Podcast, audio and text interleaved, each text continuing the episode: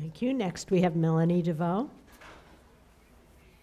Good evening, everyone. I'm not Melanie DeVoe. Um, my name is Mariam Kirbush, and I'm speaking on behalf of Melanie tonight.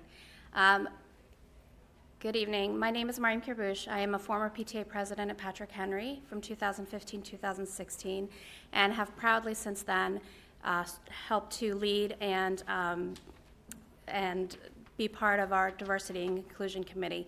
I'm speaking to you tonight as a former PTA president at the time that the decision was made to build the new Alice West Fleet Elementary School, and also as a member of this committee and community. I have benefited tremendously, as have my children, from the diversity that Patrick Henry offers. Every single child that my child is friends with doesn't look like him or her, and they have benefited in numerous ways through food, culture, entertainment, a variety of different opportunities that are not otherwise presented.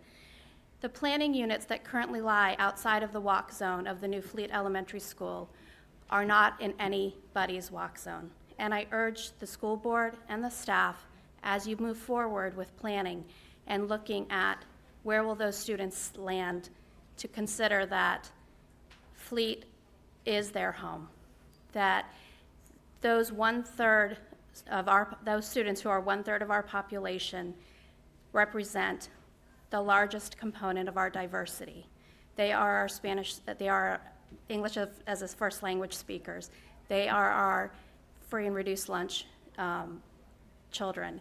And I would urge you to keep them with Fleet, keep the diversity that is there, and consider the optics of taking those children out of the brand-new building that they were promised and t- putting them into a different school when you've, we've just named the school after one of Arlington's most innovative educators. Thank you.